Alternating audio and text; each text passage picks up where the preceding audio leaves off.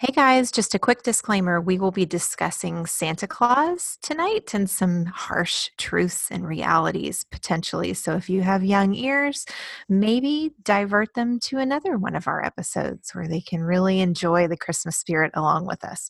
I uh, just wanted to give you a heads up. We are not here to ruin anybody's Christmas experience. Thanks. Okay, people, tomorrow morning, 10 a.m., Santa's coming to town. Oh my God! Would you please tell him that instead of presents this year, I just want my family back? Rudolph, with your nose so bright, won't you guide my sleigh tonight? It must be magic. I must find some way to keep Christmas from coming. Nobody's walking out on this fun old fashioned family Christmas. Isn't there anyone who knows what Christmas is all about? Sure, Charlie Brown. I can tell you what Christmas is all about. Seeing isn't believing. Believing is seeing. Best way to spread Christmas cheer is singing loud for all to hear.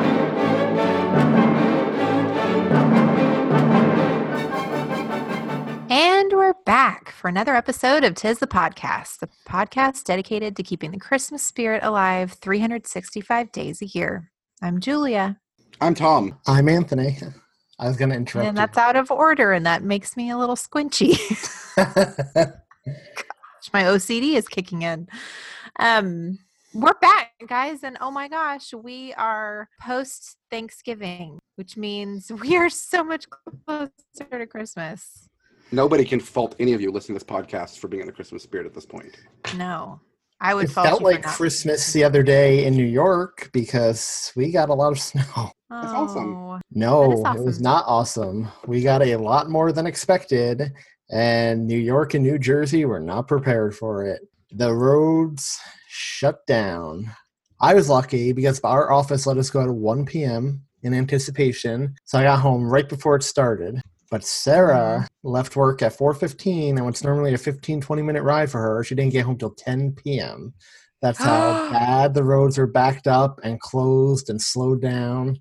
And oh that oh is not the anomaly. All most of my friends, three to four to five hours to get home. There are videos online of the traffic jams in this mess, and it was awful for some reason. So they predicted one to three inches. Uh, sorry, they predicted three to four inches. We ended up getting like seven to eight, and that's we've had that before. We can handle seven to eight, but for some reason the roads maybe they didn't expect it this early this year, that much this early, but they were not prepared, and uh, it was it was a scene.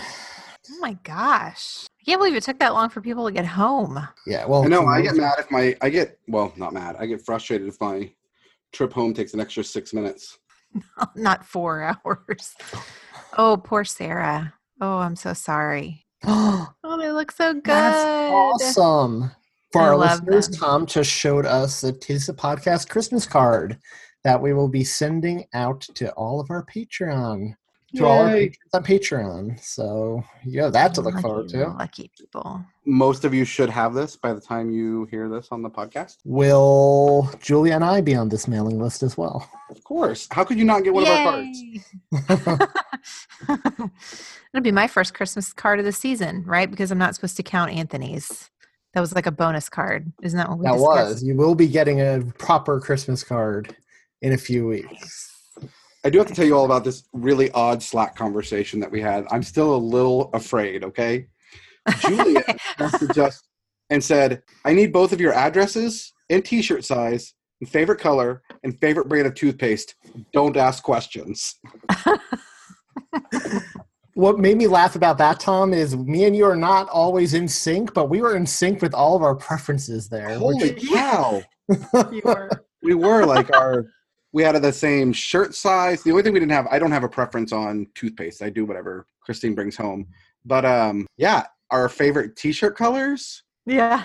Our favorite every wow, it was just weird. And I like, but I do like how Anthony uh, denoted his favorite kind of toothpaste, and even went so far as to tell you the box color to make it easy. Oh yeah, he was specific. I got a kick out of that. well, it's, it's because there are like five million different boxes for that brand. I had to.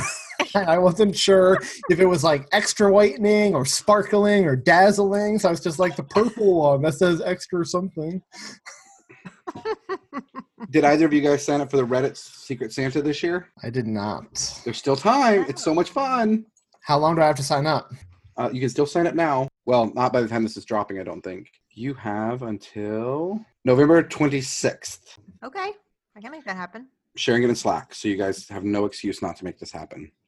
How ironic would it be if we got paired up? That would be so funny. That would be so funny. I I still wish we uh did a Secret Santa for our listeners. Maybe Me next too. year. We should, or we could do one in Christmas in July and not even wait. Oh, I be love awesome. that. Let's do that. That's awesome. Let's do that. Guys, did you So- speaking of our listeners, did you see they gave us more downloads already this November than we got last December? Oh my goodness. I think people are pretty excited about the season. I think so too. I am. Me too.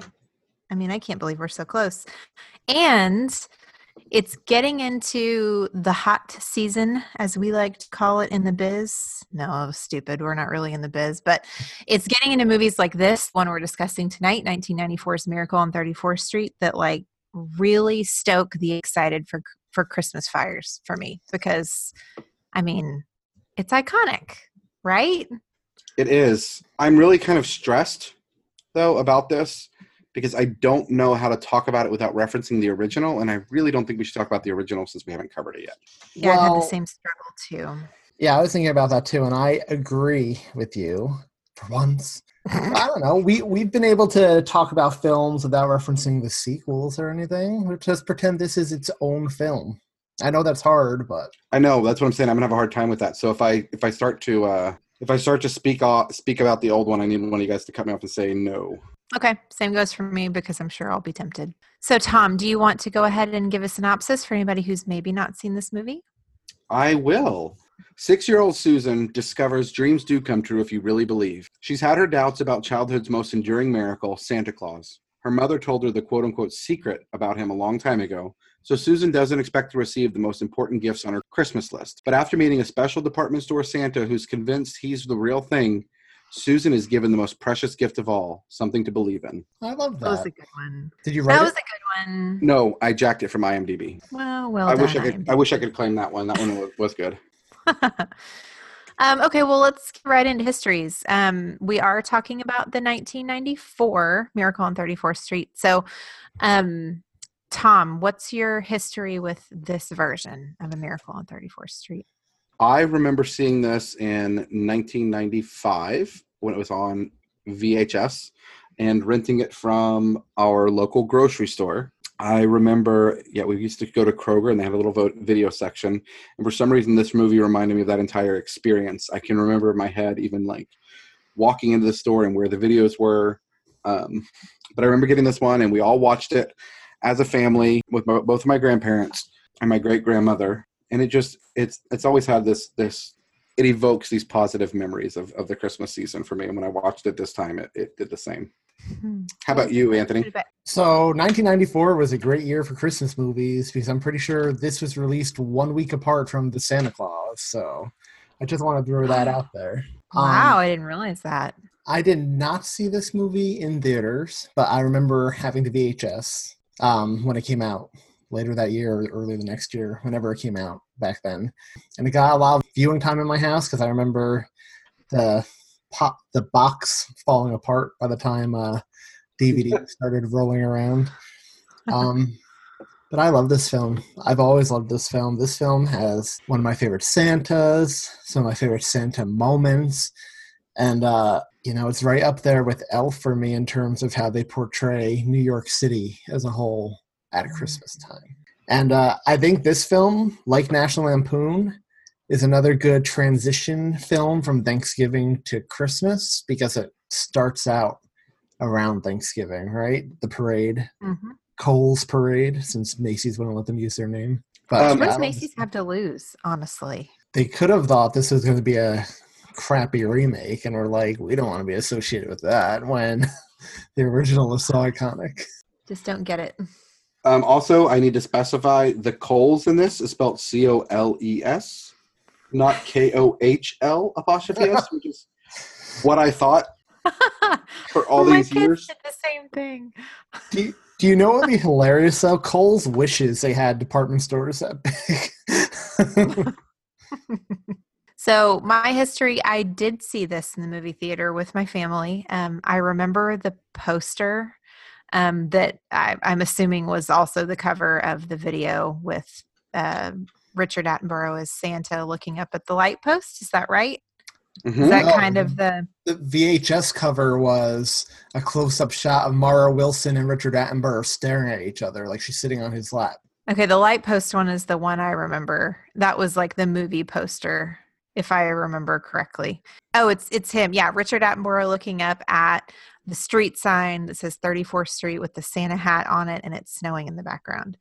So that's the movie poster I remember when we went and saw it in the theaters. Seeing movies in theaters is kind of a long family history for me and my family, especially around the holidays. Uh, it's the one thing my dad never minded paying money for. He really enjoys the movie experience. So it was I'll just never forget seeing this one in theaters um, with them, and we all walked out. And it's just one of those you really enjoy so much. So when you walk out, you're excited to talk about it and all the favorite parts, you know. Um, I've always loved this movie. It's always been a part of my Christmas season, and it's it is quintessentially Christmas for me. So it's winning on all parts. Uh, like Anthony said, the New York stuff is awesome. The Santa is amazing. Um, and there are moments in this movie that are unmatched for me in other movies, especially Santa themed movies. So I'm excited to talk about it, needless to say. Um, let's briefly run through the credits. Um, so it was directed by Les Mayfield, who's known for Encino Man, Flubber, and Blue Streak. I'm assuming that's the newer Flubber with Robin, Robin Williams. Williams. I um, I like that movie. I'm sorry, but I, that's because of Robin Williams. I, oh, I right. Yeah. Um, Valentine Davies is who wrote the story um, with the screenplay. The 1947 screenplay is written by George Seaton, and the 1994 screenplay written by John Hughes. How you like them apples? I don't think I ever realized that I until I watched this and saw the billing. Um, and that seemed right. When I saw it, I was like, okay, all right, street cred. I knew I liked it and I knew it was good. I guess that's why. You know, John um, Hughes sorry. did a lot more Christmas films than I realized he did. Like he's done a lot, yeah. he's come up a lot in this year and a half of the podcast. Yes. That makes me like him more. I mean, I liked him a whole lot to begin with, by the way, but even cooler that he had his hand in so many awesome Christmas movies. Mm-hmm. So our cast is led by uh, Richard Attenborough, who plays Kris Kringle in this movie. Um, arguably my favorite Santa of all time. His uh, beard is too short. His beard is too is short, short, and his teeth are not uh, appealing. No, but he seemed warm and I don't know. The teeth didn't bother me. Like I noticed them, but I don't. They didn't necessarily take away for me.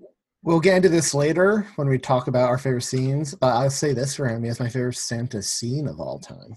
So you may also have seen Richard in such movies as Jurassic Park, where he played John Hammond, um, The Lost World, The Great Escape with Steve McQueen, the original Dunkirk. He was also in Elizabeth, Hamlet, Joseph and the Amazing Technicolor Dreamcoat, Doctor Dolittle, and David Copperfield. So to say, so he doesn't have a lot of range. Oh my gosh.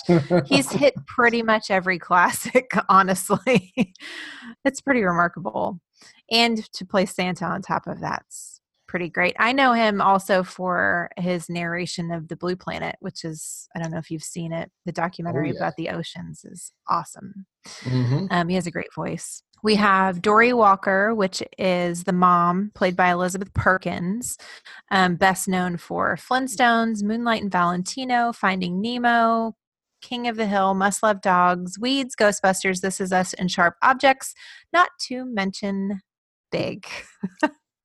I love Elizabeth Perkins and all of those things, but yeah. I want to give her a shout out, especially for Weeds, because she played the witchiest character on that show, which I feel is against type for her in a lot of things. And she pulled it. Oh, yeah. She's so beautiful. She's got that classic look. Um, which I know we're not going to dabble in the original at all, but I will say I like the classic feel of this movie. I think it lends a lot to New York too, and I'm sure a lot of it had to do with the 1994 time frame also. But well, funny um, thing about that, there's a bit of trivia about that. He purposefully lit every scene so it looked like everybody was glowing. He would put lamps over their heads to give it that classic mm. feel, and it totally worked because it feels oh yeah old fashioned. it does, and I really love that about it. Um, so Brian Bedford, which is the love interest, um, and the lawyer is played by Dylan McDermott, who's best known for Steel Magnolias, the 1989 comedy Twister, Home for the Holidays, In the Line of Fire, Party Monster, The Practice is probably where I know him best from. Um, the Perks of Being a Wallflower, Olympus Has Fallen, and most recently an American Horror Story, which I don't watch, but you do, right, Anthony? I do. He's not in every season. He was the first season and this most recent season. So Dylan McDermott in general, not the biggest fan of. Really? Um, I feel like he's another. Uh, who's the one from the Christmas train? Dirt, train. Dermot Mulroney. Dermot Mulroney, where he's yeah. he somehow ends up in movies that I feel are bigger than him with better people in it. but. He's so pretty though. the Dermots and McDillans and whatever they are, they're all they're all so pretty. So I, I enjoyed him in this one, but he's beautiful. So why what's not to enjoy? Um, you have the child, Susan Jones, is played by Mara Wilson, which she started acting at five. I would say is most notably known for her role in Mrs. Doubtfire as the youngest of the doubt of the children. But she's also been in Melrose Place, Matilda. She headlined in Matilda. Um, and then Thomas and the Magic Railroad and Bojack Horseman. If you're not following her on Twitter, she is a hoot to follow. I really like her Twitter. Oh, really? Yes. Oh, I need to check that out. And then I wanted to mention offhand because, like all good movies, we revisit in our adulthood after having some time away. There are some hilarious, teeny tiny roles in this movie because they're actors that are a thing now that, that weren't a thing then. And I kind of look back on them and think that maybe it's where they got their start. So in the asylum, they end up putting Kris Kringle in while he's awaiting trial.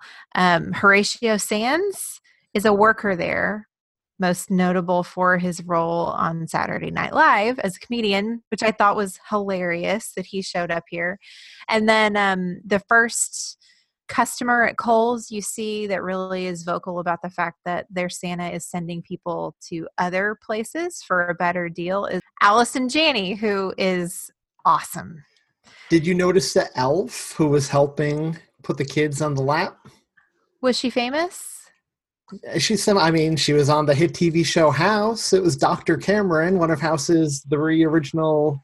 Uh, was it really? Yeah. Oh my gosh, she was young. Yeah, she was like a teenager. Oh my goodness. So like some big it was just funny to me and there's like daphne from uh frasier was in the movie and kind of the villain role a little bit. And then you have jt walsh is the prosecutor and he pops up in lots of tv and movie roles and i know him best from the x files um, which we've also discussed on here. But well, um judges just lots I, of i see the judge in a lot of stuff too he has a very familiar face. I know he's been in a lot. I can't name what he's been in, but he's definitely yes. been in a lot. Absolutely. So there's quite a few notable faces in this movie, whether they're minor roles or major roles. Um, so that's always fun for me. I like it when they do that. Um, so general discussion about the movie. This is one of those Christmas movies that hits pretty hard on is Santa real or not? And I'm always concerned watching these movies around other kids right? Or around young kids that are teetering on that age of belief, because I, it always worries me a little bit that it's going to speed it up, right? If they're super rational. Do y'all feel that way when it comes to stuff like this? Well, it's funny you bring that up because Sarah, she said this movie and the Santa Claus were, well, she saw them both in 94, were the ones that started putting thoughts into her head specifically, despite the fact that both of those movies, in the end, had the message, of course, Santa Claus is real. but they were right because she was always like, huh. well, if Santa Claus is real, how come none of the adults believe in him? How come Santa was put on trial, et cetera, et cetera? So, Right. So every time we watch these movies around Christmas, she's always like, you know, I don't know how more how these don't make more kids get certain thoughts. I don't either, and she's hundred percent right. Yeah. If- because okay, we're gonna have to put a spoiler alert at the beginning or a warning at the beginning of this episode, uh, or you're gonna have to cut out what I say. Either one. So none of these adults believe. You know, the same thing with um, the Polar Well, Brian believes. Right. Uh, true. Well, but like with Polar Express, with not hearing the bell anymore, if you have kids and there are a mysterious presents under your tree, I mean, why wouldn't you believe it? Just it just doesn't make sense Yeah, hundred percent. that all of these adults don't believe, but he's real. I don't. I it just it, it's difficult. And if they don't believe, they would be very concerned that there is somebody going into their houses on Christmas Eve, not stealing, but eating their food and leaving gifts. This- Ethan said, Ethan said when we were watching this, or no, Ethan was watching another video about Santa Claus. Uh, so Gabe, my seven-year-old, has been watching videos on how Santa's real, like those hidden camera documentaries that, that, that show the logs moving at a certain point of night and and like all the stuff that's that Santa's real. And so Ethan's been watching it with him, and he made some comment. He's like, if I was upstairs and I heard somebody wrangling around downstairs, I'm not coming down to see who it is. I'm staying in my room. and he's like, I'm not getting into that. So there, I guess there is that point of reason. What always made me nervous with this movie in particular is there is a point where Susan, so Susan's mom has has like Thom said in the synopsis has basically come out and said "Hey, Santa's not real. You know, we do this stuff for you, and we want you to be or I want you to be realistic with your expectations in life. And it's because she's been burned in the past, and that's why she's like that with her daughter. But when she tells her, uh, when Susan's like, What if I want to believe? And she's like, Hey, you know, believe what you want to believe. She said, Why don't you ask Santa for something and don't tell me what it is? And if that present's there on Christmas morning, you'll know for sure that he's real or not. And I remember when I was younger hearing that and being like, that's a great idea. I'm going to do that. it's, it's a dangerous idea, right? it's an extremely dangerous idea. I love the payoff though from that at the very beginning and how the movie wrapped up. I really I do did. too. Yeah, I do too. So the arc of this movie is great. Um, you have Susan and her mom that do not believe. You have this Santa come into the picture who is magical and completely convincing. Um, I do have a problem with him though, besides the teeth. What? I don't like how uh, vigorous he apparently whips his reindeer. I don't believe Santa would uh, partake in such animal abuse like that. It's a magic whip. Well, I would say Yeah, that, I but mean, they he, obviously love him. he's uh he's also got a violent streak here, right? oh yeah. He does have some anger issues. So he gets hired by Coles after saving the Thanksgiving Day parade by being the Santa.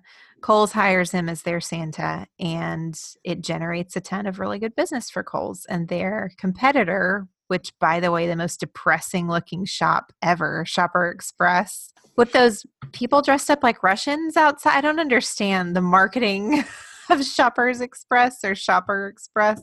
Can I can I say since you brought up Shoppers Express, one of the things that took me by surprise sitting down to watch this film to talk about it for this show, and it's not a criticism per se. It's really not because this isn't detracting points from me or whatever. It's how cartoony the villains in this movie were, and just Yeah. some aspects outside of the villains were throughout the movie. Like so, this movie came out the same years as Santa Claus, and the mm-hmm. Santa Claus stole the box office. Like this did not perform well. People they ran it Really? saying if you didn't like the movie, we'll refund you, and it people returned a bunch of tickets.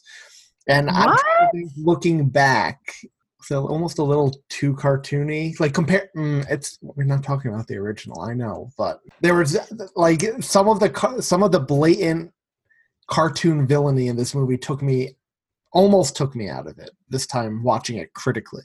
Yeah. I yeah, there were elements. I kind of point that to it's a 90s movie. It felt very 90s at certain parts.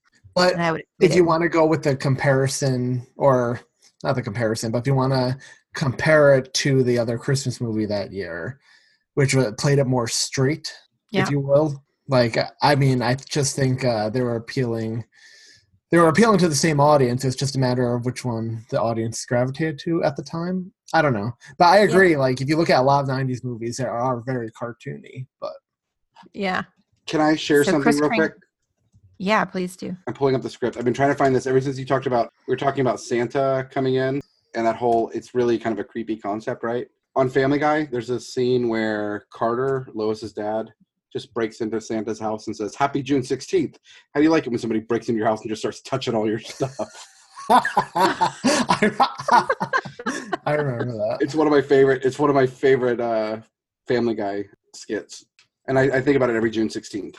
Well, Sorry. that should obviously be what we do June 16th this year. That episode. Too bad it's not TV month because then we could do all the Family Guy Christmas episodes that day, even though they're vile and morally reprehensible, re- reprehensible on so many levels. There's a law of Tis the podcast that refers to that, which we'll get to later. I'm so excited to talk about this. Um, so, with this movie, yeah, I'm with you guys. The the, the villainry of the, the the cartoonishness of the villains, but also her the mom, Dorey Walker, her she's just so cold about everything Mhm. Christmas, and um, Everything in general. everything yeah everything in general she's just and yet her daughter is this very uh, bright imaginative kid who's always trying to look on the on the bright side i don't know i just i didn't like the mother daughter relationship at all watching it this time So I'm going to push back that she's too cold. I wouldn't say, I didn't get the impression she didn't want her daughter to have fun. It was kind of like what Julie was saying earlier. She wants her to have realistic expectations in life because she's burned too much. right but she's I- still like like I didn't consider her a cartoon mother who didn't like her daughter. i'm not saying she didn't like her daughter it's just her career was much more important and her daughter seemed to be a back an afterthought the fact that I her daughter more of a sense fact- of that. the fact that her daughter had to make a video for her to communicate with her was Well, I mean, kind of sad to me in fairness, that's kind of a running theme in Christmas movies, right? it is Even even the one that came out this year, the workaholic parent that has to reconnect with their kid by the end. That's like I feel like that's a Christmas movie trope almost. Yeah, it's it's time for it to die. I'm done with it. I'm over it. I guess when you watch it as when you're younger, you don't pick up on some of those tones as much, especially when it comes to like her and her kids and her in a loving relationship with Brian. You know, like you glaze over that, I guess, when you're a kid because you're not in it for the romance, you're in it for the Santa part. But yeah, watching it this time, I'm like, she's not somebody, if I was Brian, I'd fight too hard to go after. No, I felt more like Brian was some sort of Brian. Some sort of Manny. You know what I mean? Well, I think for Brian that was part of why he was fighting so hard for her because he kind of fell in love with the kid too. Right. Well, And definitely. I feel like he would not have been fighting for her so much if she didn't have the kid. I mean, that's my own head. Yeah. Yeah. Package deal. I mean, he even says when he proposes to her, right? I've loved her like she's my own. Right. Mhm. And she just refuses him. It's just shocking. Okay, okay. I will say when she refuses him, the way she does it is so cold. When she calls him a fool, like Yeah. ooh, that made me wince. Yeah. What I mean, she's just cold and not a good person. Yeah. Well, Brian is way out of her league.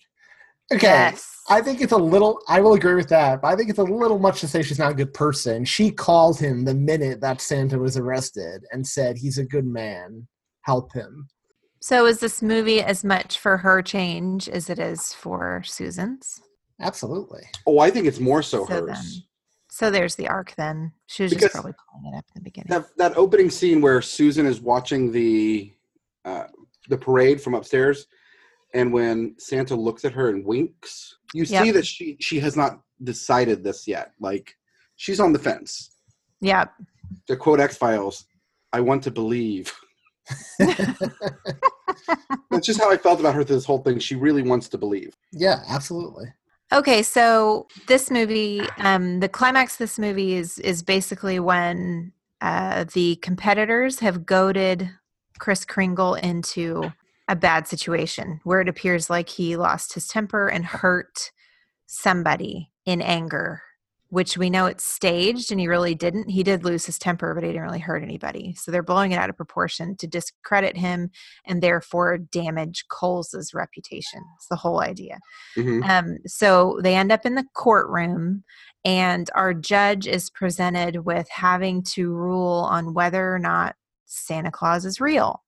Um, the prosecutors obviously bring people in to say no, Santa's not real. You know, the, this army, this Air Force guy has never seen you know anything at the North Pole resembling a toy workshop, and you know, logistically speaking, time would not allow for somebody to deliver you know presents to each kid in the entire population of the United States. So, on the other hand, we have Brian who's basically saying, you know, how could you not believe in him and you can't prove he doesn't exist, so therefore he may still exist.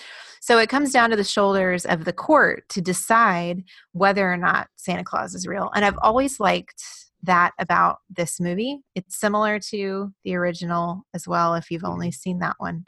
Um, but I liked kind of a turn. You don't see any other Santa movies like that, where it comes down to a court ruling. And I like the way this one resolved itself in the end. This was my favorite aspect of the movie. How it resolved itself, the climax of this film, the judge's little speech. So the judge is about to rule guilty, right? Declare him insane when Mara Wilson, Susan, comes in and gives him a Christmas card because she won't get a chance to otherwise unless she does something bad, which she's not planning on doing. But in the card, she has a dollar bill taped and in God We Trust on the bill circled, right? Yep. And uh, that prompts the judge to make this little speech in which he says, The young lady that just approached the bench presented me with this Christmas card and this. It's a $1 bill. It's going to be returned to her shortly. Which, side note, I liked he made clear he wasn't taking a bribe. Yeah. Um, but uh, he continues, but by presenting me with this bill, she reminded me of the fact that it's issued by the Treasury of the United States of America, and it's backed by the government and the people of the United States of America. Upon inspection of the article, you'll see the words, In God We Trust. Now, we're not here to prove that God exists, but we are here to prove that a being just as invisible and yet just as present exists. The federal government puts its trust in God. It does so on faith and faith alone. It's the will of the people that guides the government, and it is and was their collective faith in a greater being that gave and gives cause to the inscription on this bill. Now, if the government of the United States could issue its currency bearing a declaration of trust in God without demanding physical evidence of the existence or the non existence of a greater being, then the state of New York, by a similar demonstration of the collective faith of its people, can accept and acknowledge that Santa Claus does exist and he exists in the person of Kris Kringle. Case dismissed. I just love that. I just love the sentiment behind that. And I found a way to tie it back to faith too, right? Yes. Which is another another important part of Christmas. Yes.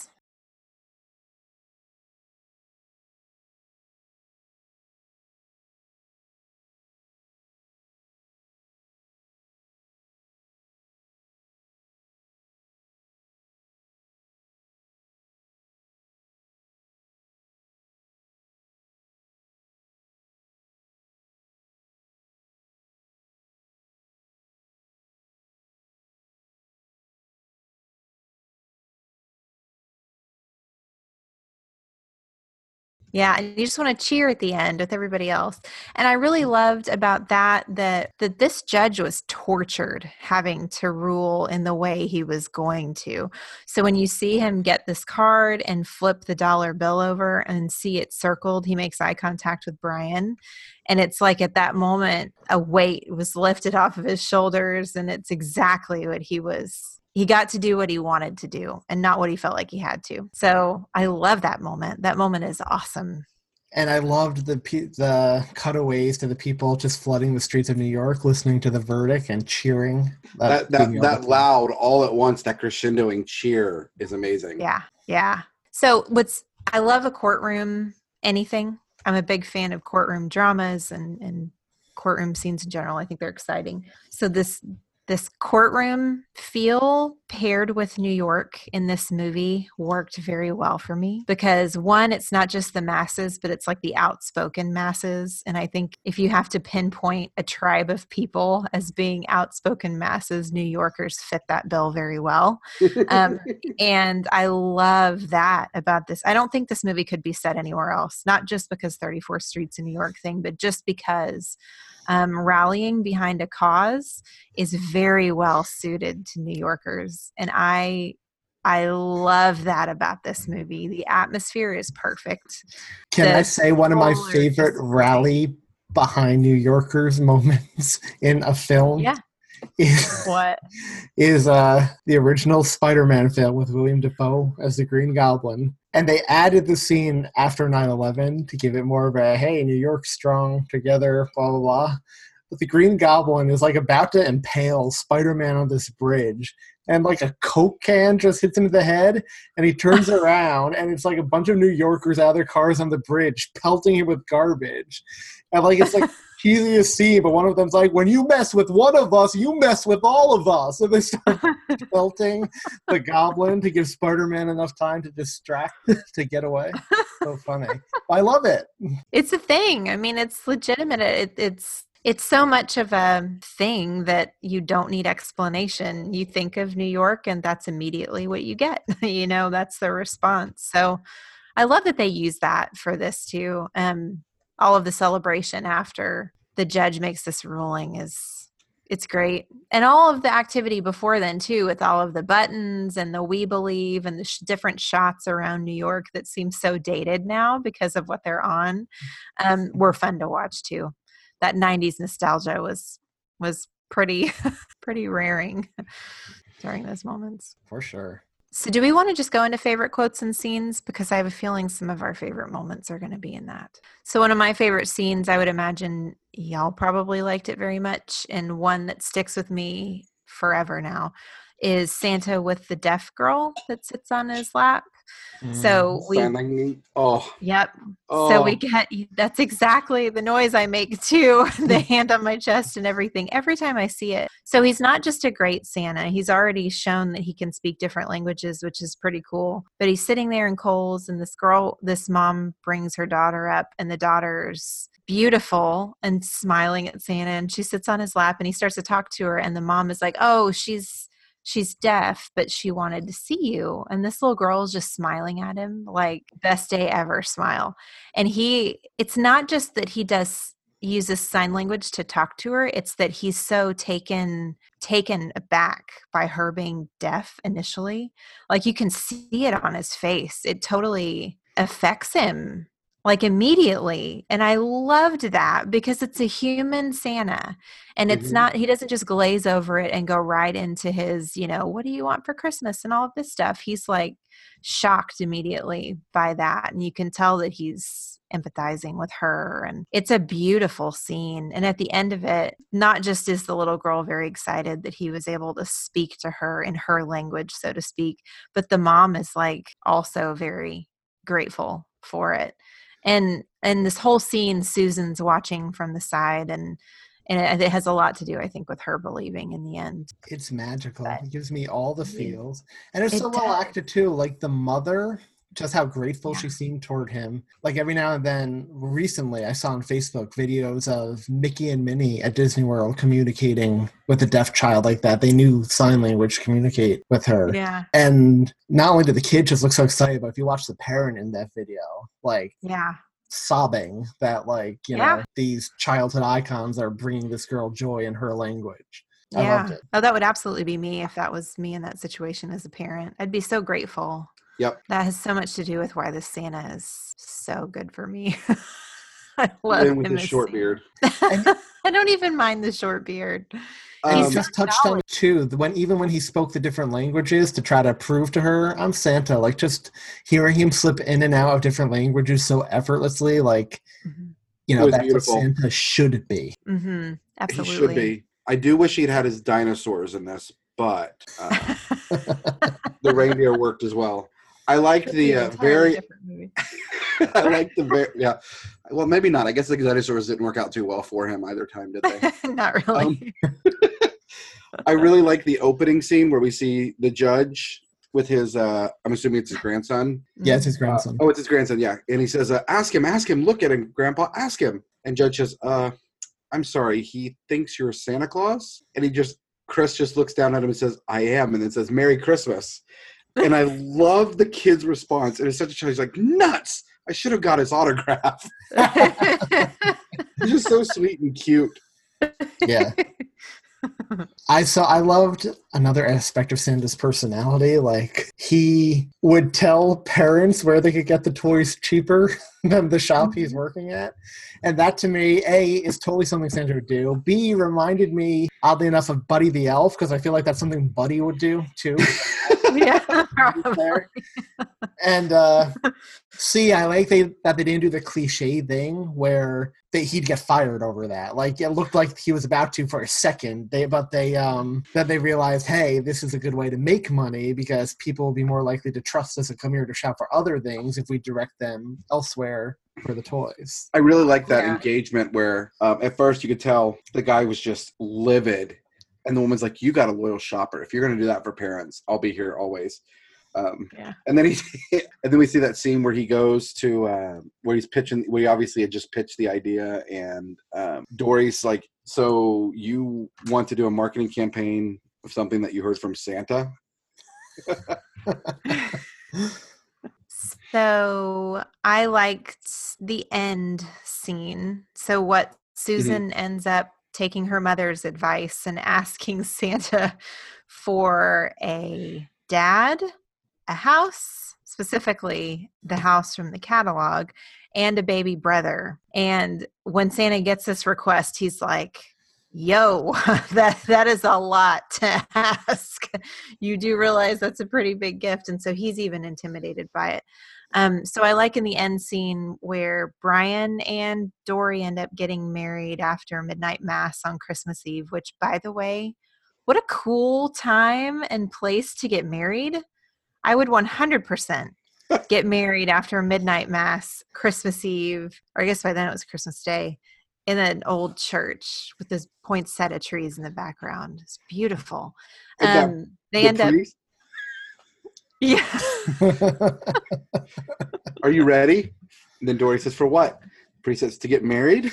like, I loved it. So speaking of Dorey and his, oh, you sorry you were going on about the house, but I just wanted to interject real quick about the yeah. relationship. Yeah. That, that's another thing I love. Their little silent montage set to the Christmas Carol of their date throughout New York, their first date night. Oh yeah. Yeah. That's a very '90s movie thing too, which I quite so enjoyed. Christmassy. I loved it. It did. It did. I love the shot of the tree with the gold angels and the horns at Rockefeller Center, right? Yep. Is that mm-hmm. the right tree? Or there a million gigantic trees like that? That's kind of how I picture New York, by the way. That there are gigantic, beautifully lit trees on every corner. That's the biggest and most beautiful. There are so the well biggest, lit. So. I love it. The, the end of the movie, Susan obviously she has a dad now and then they drive out to this house to take catalog pictures because it just freshly snowed and susan's like nope it's our house santa's going to do it because he already did the first thing and they're like no we're just going out to take pictures well they they show up there and it turns out the house does belong to them now that kris had organized things so that they would own the house fully furnished and as Susan is running up the stairs to check her room out, her mom and Brian are now like they're standing there, and her mom goes, What was your other wish? And Susan goes, For a baby brother. See ya. she goes up the stairs, and they just kind of look at each other like, Oh boy, and then smile. And it's this perfect ending. Mara Wilson so I remember such a good child actress. She was great. She really was definitely one of the best ones from oh, that for sure. whole time. And she was great in Mrs. Doubtfire too. And Matilda, she carried that movie. And Matilda, she did. Oh, the music was great in this movie. I think all but one song, and I can't think of what song it was. Um, they all have that classic feel to them, kind of even that jazzy. I know they're the so the date scene, that montage date scene is a whole bunch of saxophone. And I've said before I'm not a saxophone fan, but I could I could kind of handle it in this. it was all right. Um, but in general, the music really did set this set the stage for me and Absolutely. added to the Christmas feels really well. So I enjoyed that. So I like Kris's talk with Dorey early on in the movie. He asks her, You think I'm a fraud, don't you? And she responds, Fraud is a bit too strong of a word, but you don't believe in me. And she replies, I believe that Christmas is for children, which totally wrong view of Christmas. Oh, yeah. And he says, Well, your daughter doesn't believe in me either. And she says, I don't think that there's any harm in not believing in a figure that many do not that many acknowledge to be fiction. and he respond and I love his response. He says, Oh, but there is. I'm not just a whimsical figure who wears a charming suit and affects a jolly demeanor. You know, I'm I'm a symbol. I'm a symbol of the human ability to be able to suppress the selfish and hateful tendencies that rule the major part of our lives. If you can't believe, if you can't accept anything on faith, then you're doomed for a life dominated by doubt. And I just thought that was a great answer. And it goes back to that whole faith theme that comes into play at the end of the movie too, which I love that this movie played up. But um, it's true. Our adults should have a little more faith in things they can't believe in. That you know they can't see. Yep. Believing, believing, seeing. Look at you working all these different movie references into this. well done. Thank you. Any other quotes, scenes, I'm done. general likes? I won't read the quote, but I again, it's an argument in the courtroom that Brian makes, kind of to the same thing, you know, about how a lot of people believe in him, and what's worse, a lie that draws a smile or a truth that draws a tear, and Mhm. that whole monologue as well was really well written.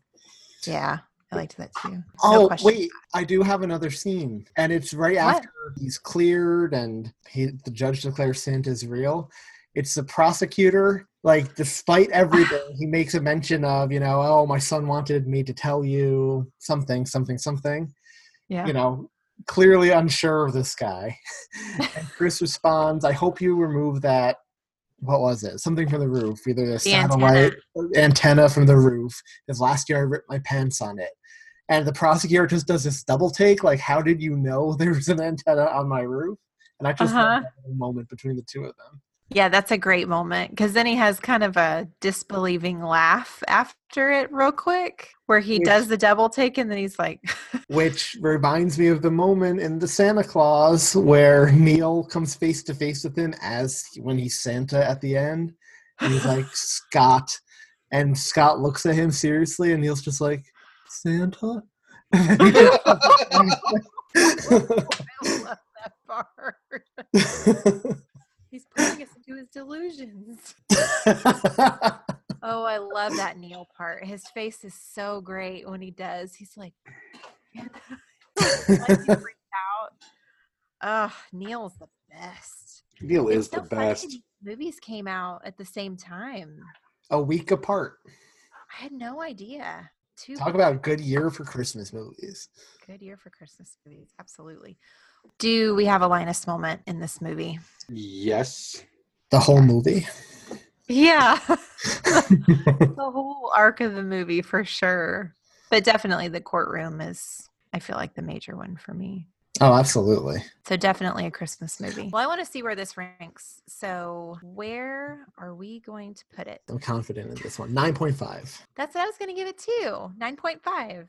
Eight. which gives us an average of 9. Nice. Unseat, unseating someone from our top 10. It is the one that unseats Krampus. It pushes Krampus out, and it comes in at number six after The Muppet Christmas Carol and Mrs. Santa Claus, and before A Muppet Family Christmas.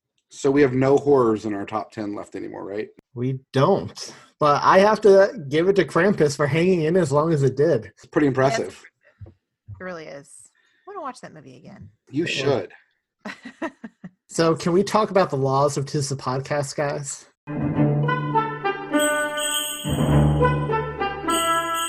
So we asked last week, well, on our Home Alone episode, Disco54 commented, first law of Tis the Podcast, the longer an episode, the more likely they enjoyed the film and the more likely the episode will descend into chaos. And that made us all laugh so much. So last week he put out the challenge to Disco54, give us the rest of the laws. And he delivered, guys. They're pretty spot on, not gonna lie. So, law number one the longer an episode, the more likely they enjoyed the film, and the more likely the episode will descend into chaos. Julia is the voice of reason and will keep the boys in line. Unless the film contains sex, violence, gore, excessive bad language, or cruelty to animals or children, in which case she reserves her right to lose her Mind. stuff. Her stuff. Music is vital to mood. Soundtrack is key to getting better marks and jumping up that table. Absolutely for true. Yes. Nostalgia is as strong as a force, but like the force, if not used well, has a dark side. Once examined critically, it can fall apart pretty quickly. We're looking at you, Rankin Bass. I'm gonna try not to laugh during this one. This is my And- favorite. I. Me too. Anthony, Anthony, Anthony will be harsh and brutal in New York bash on a film, then give it a nine. Thom will tell him he's wrong and the film was is way better, and he'll give it a three. that one is totally true.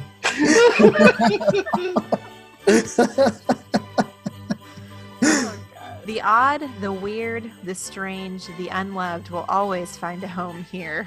When Krampus sits above Family Man and Santa Claus 2 and Gremlins is higher than the Polar Express, you know that tolerance is a high priority here. I actually really like that sentiment. The odd, the weird, the strange, and the unloved will find a home here. That's cute. Santa better have a darn good beard. And that came up tonight. Yeah. If, if the family is going to be dysfunctional, they better come together at some point or be hilarious. Absolutely. And the best way to all out war is to mention Christmas in Hollis. Disco. I feel like there needs to be Christmas music, like jingle bells around that part. It's so great. This list is great. Uh, yeah. I believe Jeb Scrib on Reddit commented on the post. I had no idea how much I needed this list, which was, which was true. It's well That's done. how I feel. He, he absolutely encompassed our show in nine rules. Right there. yep. I don't know if that means we're simple or if we're just on brand. I like to think we're on brand. And so, Yeah. Works for me. And simple. and also simple. so thanks, Disco, and feel free to add to the list as we uh, grow. Oh, it's so great.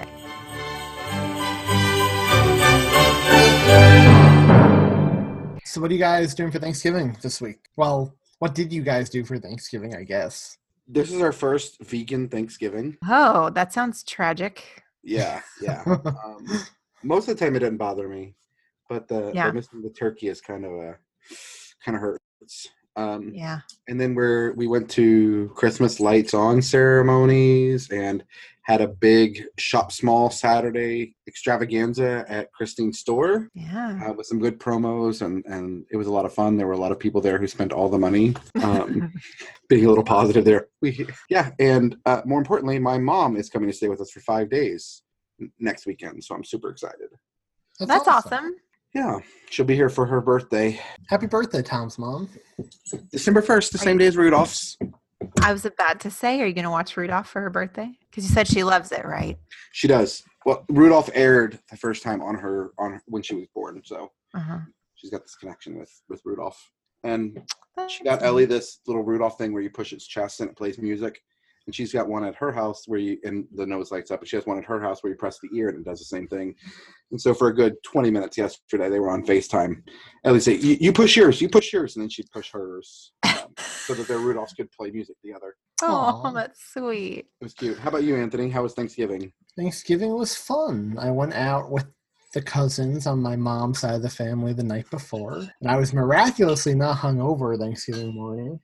So, We're, Which we're doing a lot of positive thinking here tonight, guys. Oh, I could not be hungover because a few years ago I went out the night before, and oh man, I was locked in the bathroom all Thanksgiving Day until after dessert. Didn't get any dinner because I just couldn't stomach it. Literally. But uh, Yeah, literally. yeah, so Thanksgiving morning we watched the parade and then we went upstate to my cousin's farmhouse. He has this big old farmhouse. and he's obsessed with American Ninja Warrior. So he has like a replica of the course in his backyard. So all Oh the cousins were gosh. fools of themselves trying to do that. Then uh, we went shopping on Black Friday and went to the Radio City show on Saturday. So it was a great weekend. That's a full weekend. What's That funny is. you said upstate New York and farmhouse, and I was about to say the words, that sounds like a Hallmark Christmas movie. When you broke in with the replica of American Ninja Warriors chorus, and that immediately fell off my lips. no, Hallmark feelings gone. you need to do that wall, though, if he has a wall. Yeah, I'm, of I'm thinking wall. maybe I should uh, live stream it to the page and Absolutely. Do so that. our listeners can see uh, why there are only two hosts next week. what about you, Julia? Um, so we had our home Thanksgiving with just my, you know, just our little family and my, my parents come over because they're not going to Ohio this this season. Um, we got a Greenberg turkey, which is that fav- famous smoked turkey from Tyler, Texas, that Oprah gave away at her favorite things one year. My dad gets one every year, I guess, and usually takes it to Ohio. So we get to enjoy one this year. Marty is going to be assembling a gigantic play set because it's what my parents are giving my kids for Christmas and it gets here. It got here the day before Thanksgiving. So he's got that to put together, which should be fun. And then it was just family time and a little extra Christmas decorating outside and all the goodness. That sounds awesome. Yeah, Thanksgiving's great, but it just gets me excited for Christmas. Let's face it, it's just another box to check off also on the journey to Christmas. I very much hope time starts to slow down now. How Yeah, many Christmas too. trees do you guys all have this year? We have 11 this year All decorated? to varying degrees. Like the baby's just has garland on it.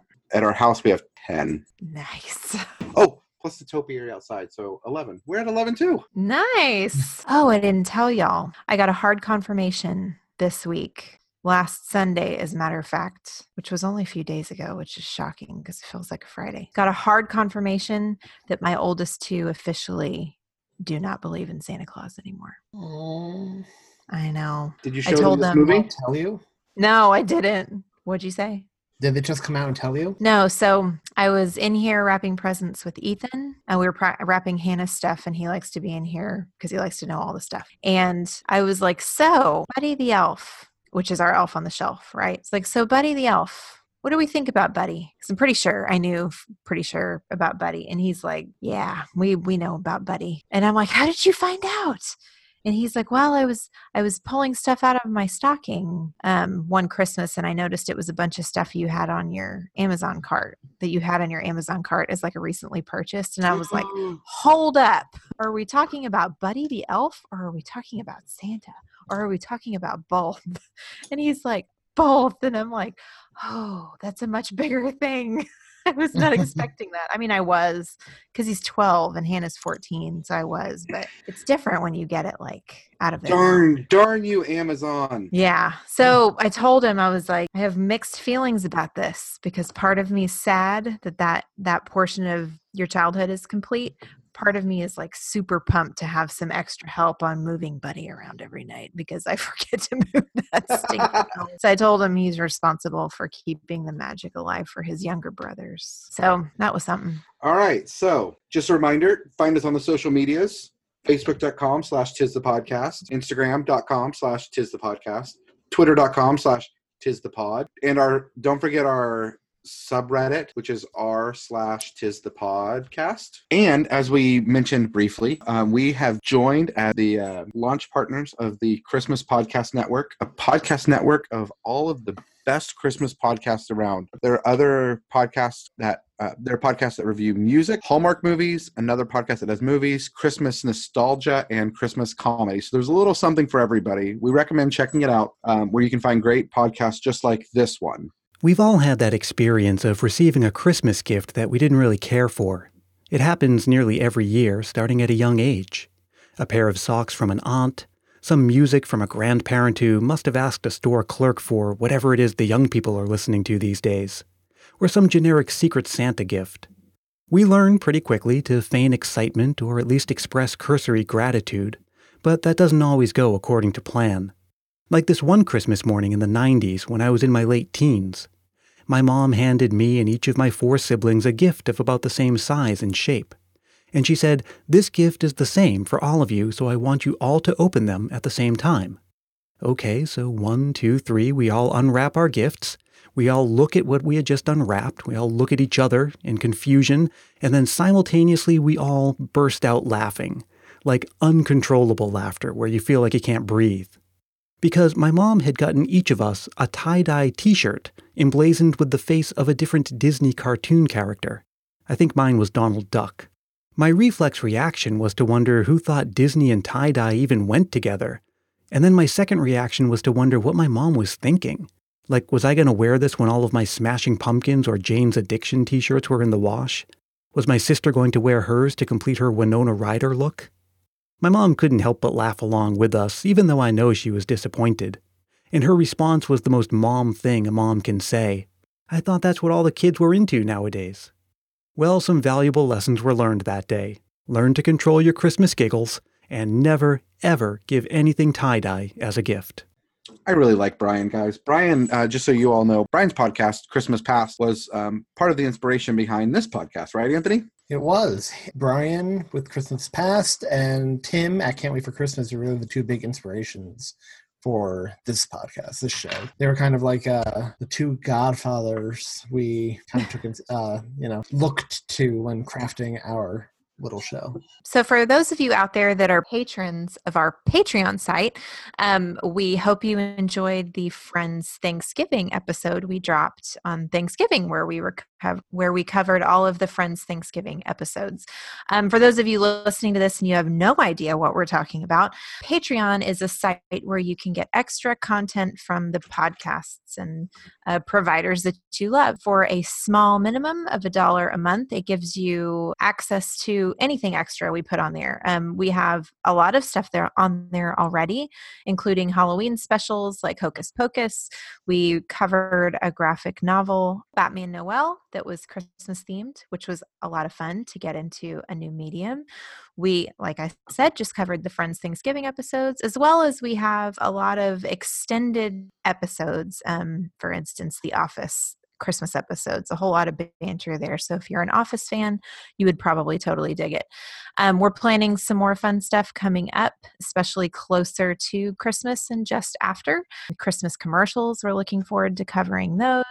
We've had a lot of interest on that. And then uh, new Christmas songs and new Christmas albums that are out this year. We're going to cover that as well. So it's a fun place for us to get away from movies, but also a place for us to do movies that maybe aren't specifically themed to Christmas. So if you're interested, come to patreon.com, search for Tis the Podcast, and we would love to have your patronage there. I will just say that Friends episode was so much fun to record. Mm-hmm. Yeah, it was it was a lot of fun. I think it's my fo- my favorite episode we've done yet. So we also keep your eye out, listeners, for a bonus episode in your regular feed coming soon, where we talk about the new Kurt Russell Christmas movie, The Christmas Chronicles. But next week, dropping on per usual Monday morning, the first episode in December. Can Woo. you believe that? Um, we will be covering Frosty the Snowman and the sequel Frosty's Winter Wonderland. And the week after, we will be covering the Nativity story. I think it's the 2006 version, right? With Oscar Isaac as Joseph. Yes. Yes. Yes. So those will be fun. So do your homework, guys. And if you are listening to this on drop day, there are only 696 hours until Christmas, which is less than a month, 29 days. Only four weeks. Can't oh my gosh. Yeah, time needs to slow down. It's like going now. too quickly now. It's it's really annoying me. Yeah. Are we ever happy? we spend we spend most of the year wanting it to speed up and as soon as we hit December 1, we're like, all right, that's it. we're fussy. We hope you had a great Thanksgiving, guys, and we'll speak to you next week. Bye. Bye everyone. Bye.